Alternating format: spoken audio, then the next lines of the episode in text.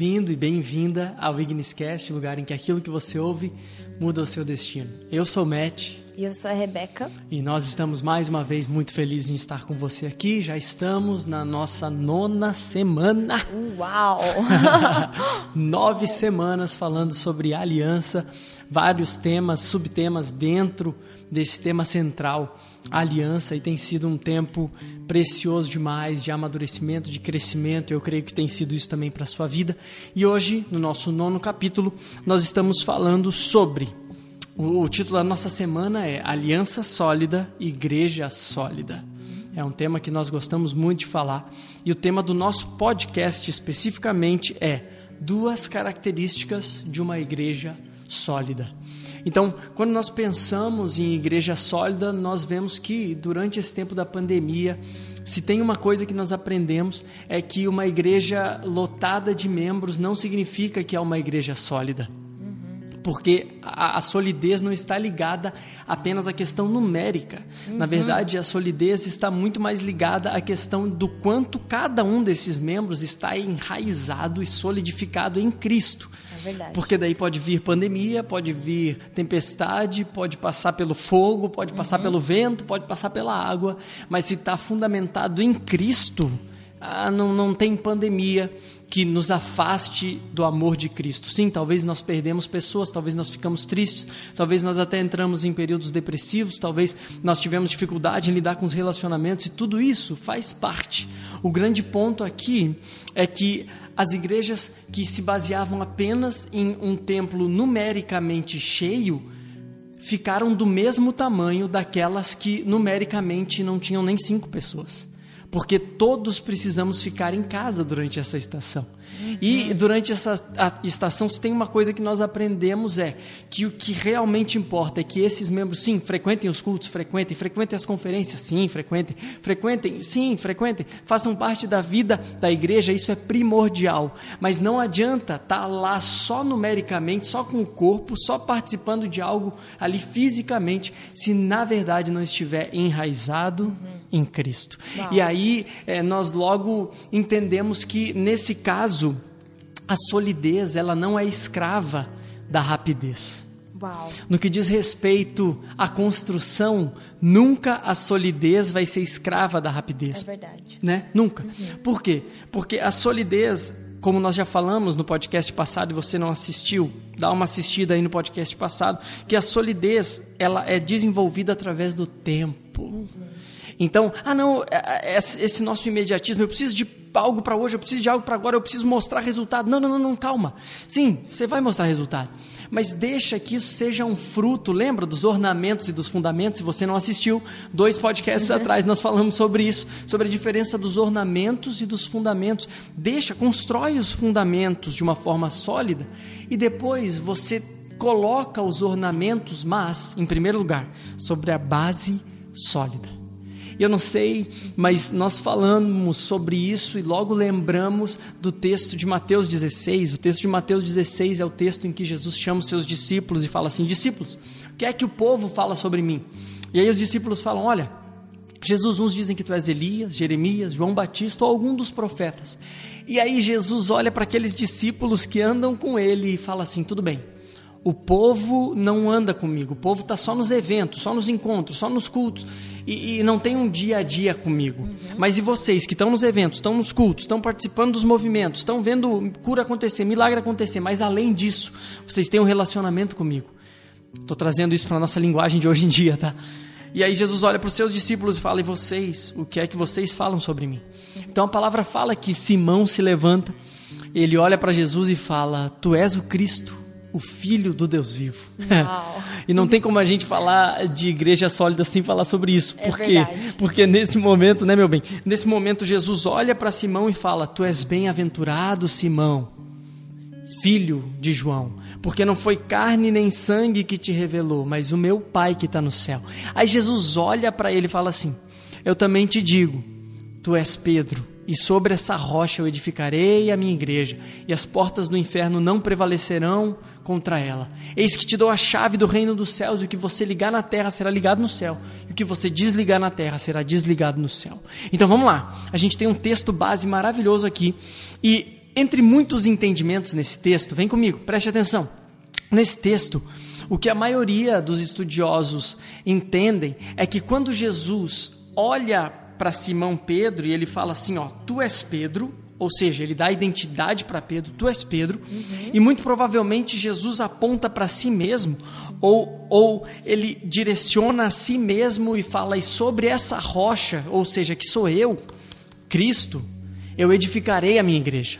Essa é uma das interpretações, Jesus apontando para ele mesmo.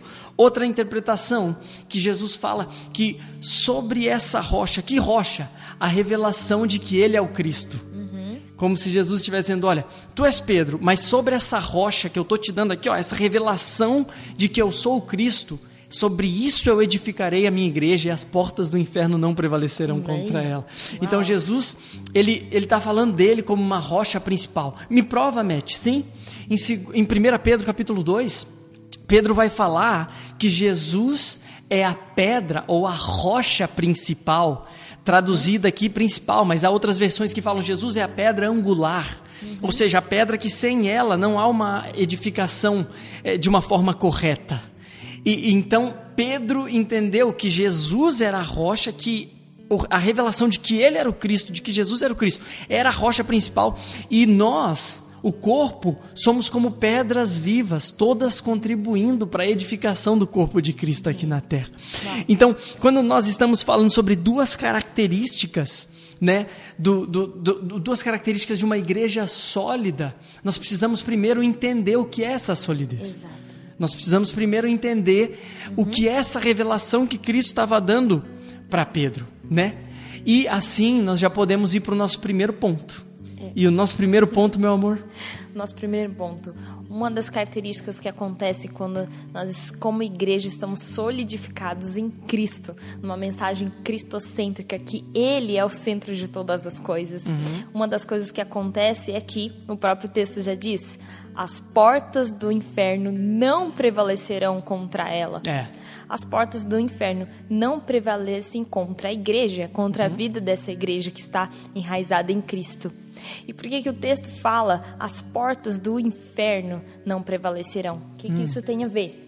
Vamos lá. A palavra inferno aqui, é, traduzido do grego, tem várias traduções, mas entre elas, uma das traduções que está dizendo que o significado dessa palavra inferno tem muito a ver com morte, sepultura e se reter aquela pessoa em morte, né? Aquele, aquele aquela coisa findoura mesmo, né? Que você fica ali, a morte tumba, e isso significa a palavra Hades, tá? Que no caso aqui está interpretada como um inferno na nossa tradução, uhum. certo? Já as portas do inferno, por que, que a palavra fala de portas, uhum. né? De portas ou portões ou portais em outras traduções. É, o, o que eu acho interessante nessa passagem é que era muito comum da época isso fazia todo sentido para as pessoas daquela época, que nas cidades né, da Judéia, nas cidades em comum ali, naquela região, as cidades elas eram envoltas de, de portões, envoltas de, né, com seus muros e tinham uns portais, uns portões ali que você vai lembrar disso de Jericó, você vai lembrar disso uhum, de outras uhum. cidades, uhum. que elas vão ter essas, essa, essa cerca e vai ter na frente esse portão. Sim. E o que, que acontecia nesse portão? Esse portão, na verdade, ele era como se fosse um lugar onde se reparava a força daquela cidade. Uau. Então, aquela força da cidade, ela era, né, você vê aqueles portões, quanto era mais demonstrada no portão. Exatamente, era hum. demonstrada no portão, quanto mais é, linda aquilo fosse, aquele portão forte, puxa, aquela aquela cidade, ela tem um poder. Hum. E o que que ocorria nesse portão? É, eram feitas trocas de mercadoria, eram né, comerciantes, enfim, e também era um ponto de julgamento né? Era um lugar de julgamento, onde uhum. condenações aconteciam lá e as suas devidas consequências. Hum. Então, quando a palavra diz que as portas do inferno não prevalecerão contra Uau. a igreja, Uau. é que é, o inferno, com esse significado de morte, de tumba, isso não vai prevalecer, porque no lugar de julgamento, onde a igreja, onde as pessoas, onde nós merecíamos a morte, onde aquilo deveria prevalecer contra nós, no lugar de julgamento e de Uau. condenação, Jesus é que vai e realmente realmente nos liberta e nos livra Uau. desse mal e nos Uau. resgata e faz essa ponte e nos dá essa vitória, nos dá essa vida, vida em abundância, essa vida eterna e declaro que as portas do inferno não, não prevalecerão contra a vida da igreja, contra as nossas Uau. vidas. Então a morte ela não tem mais poder na nossa é. vida, né? A tumba não pode é, tomá-lo, a tumba não pôde retê-lo e também não vai reter aqueles que estão solidificados Uau. em Cristo. Essa é uma das promessas na vida da igreja que está solidificada em Cristo, que as portas do inferno não prevalecerão. A condenação Uau. que era contra nós não prevalecerá. É isso, é isso. Então a igreja sólida, uma das marcas dela, uma das duas características, que nós poderíamos falar dez, mas uhum. hoje nós estamos falando duas. Uma delas é que as portas do inferno, assim como a Rebeca, uau, que revelação. Uhum. Essas portas, esse lugar de julgamento não existe mais para uhum. nós. Uh -uh, só Deus.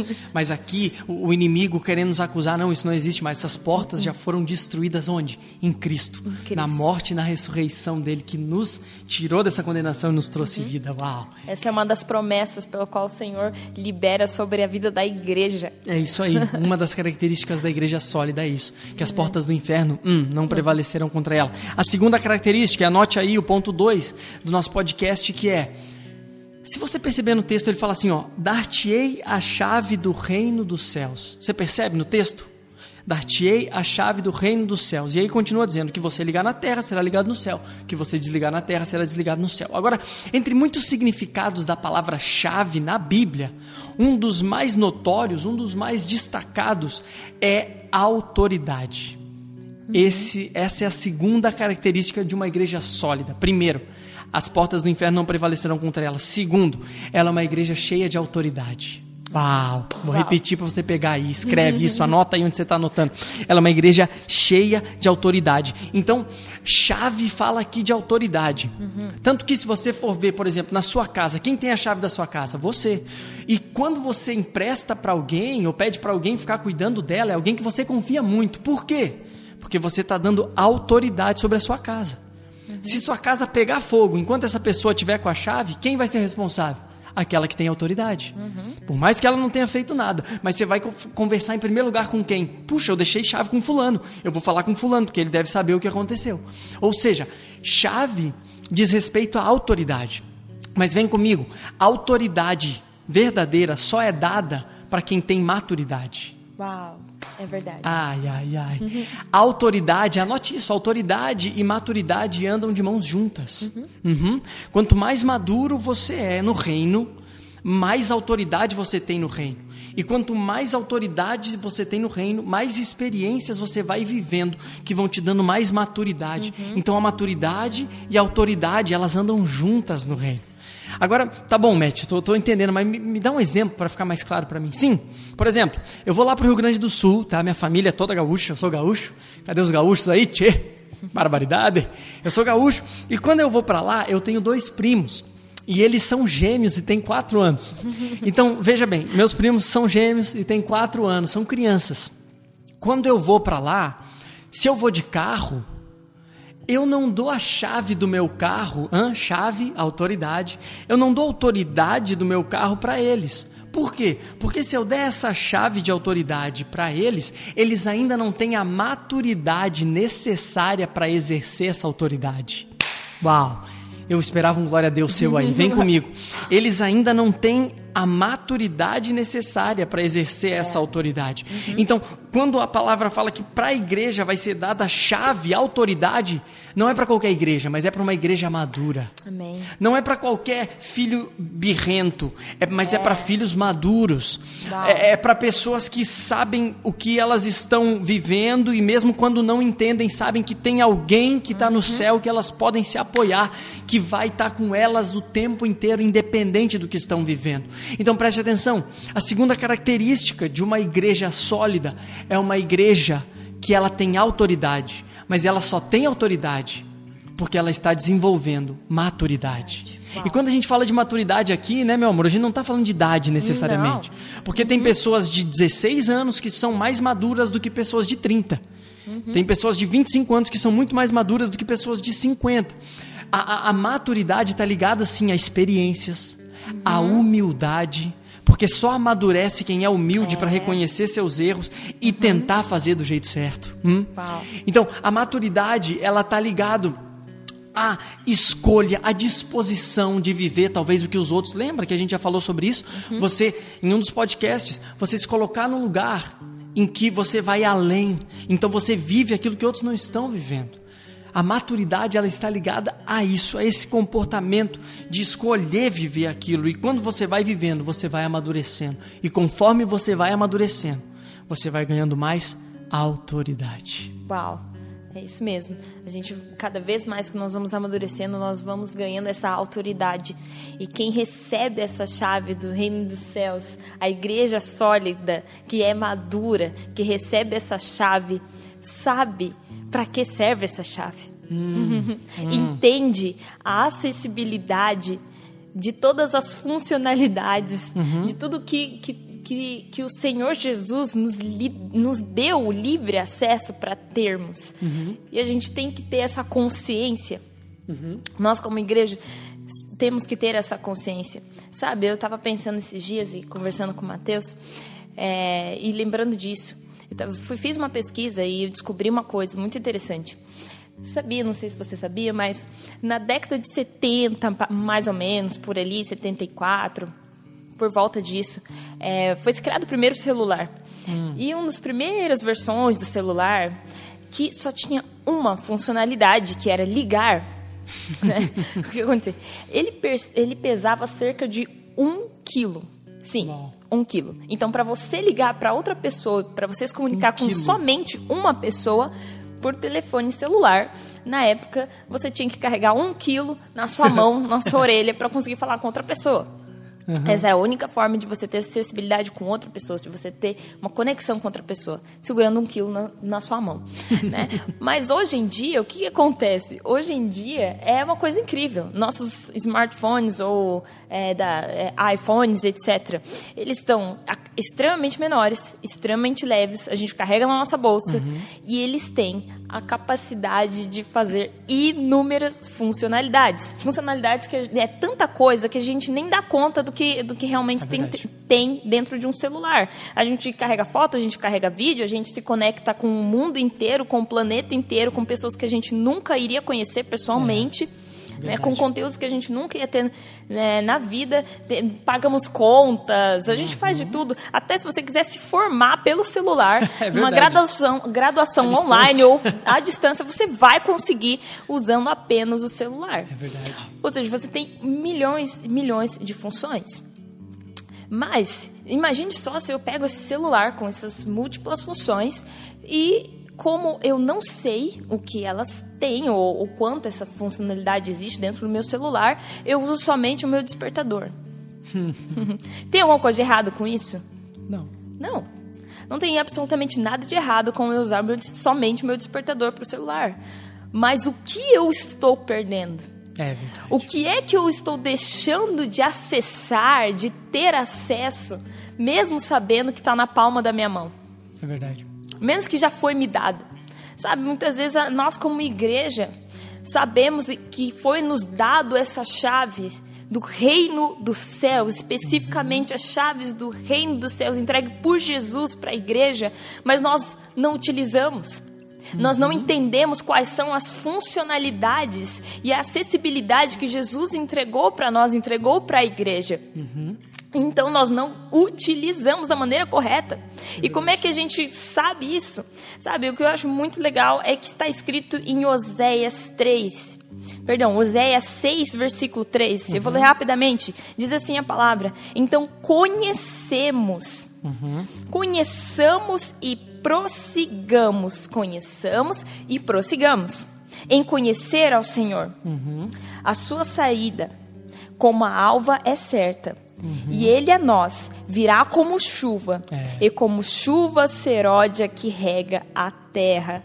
Eu acho isso maravilhoso, porque a palavra nos diz que nós precisamos conhecer e prosseguir conhecendo ao Senhor. É uma vida diante dele, na qual nós vamos conhecendo a ele, na qual nós vamos conhecendo as inúmeras funcionalidades que Ele tem nos dado, É as ac- acessibilidades para o reino que Ele tem nos dado. Nós, como igreja, precisamos entender e ter a consciência de que sim, nós estamos num mundo cheio de aflição, mas o Senhor nos é a nossa alegria em meio à aflição. Sabe, nós estamos sim num mundo extremamente triste, extremamente depressivo, mas Ele é a nossa alegria. E nós estamos num mundo extremamente ansioso, mas ei, o Senhor nos dá a paz que excede todo entendimento. É. Ou seja, é, a gente não consegue mesmo entender, porque as circunstâncias nos dizem ao contrário, mas essa paz não é do mundo, é uma paz que o Senhor tem nos dado através das chaves do reino dos céus, porque é o que tem nos céus, é o, é o shalom, a paz de completude,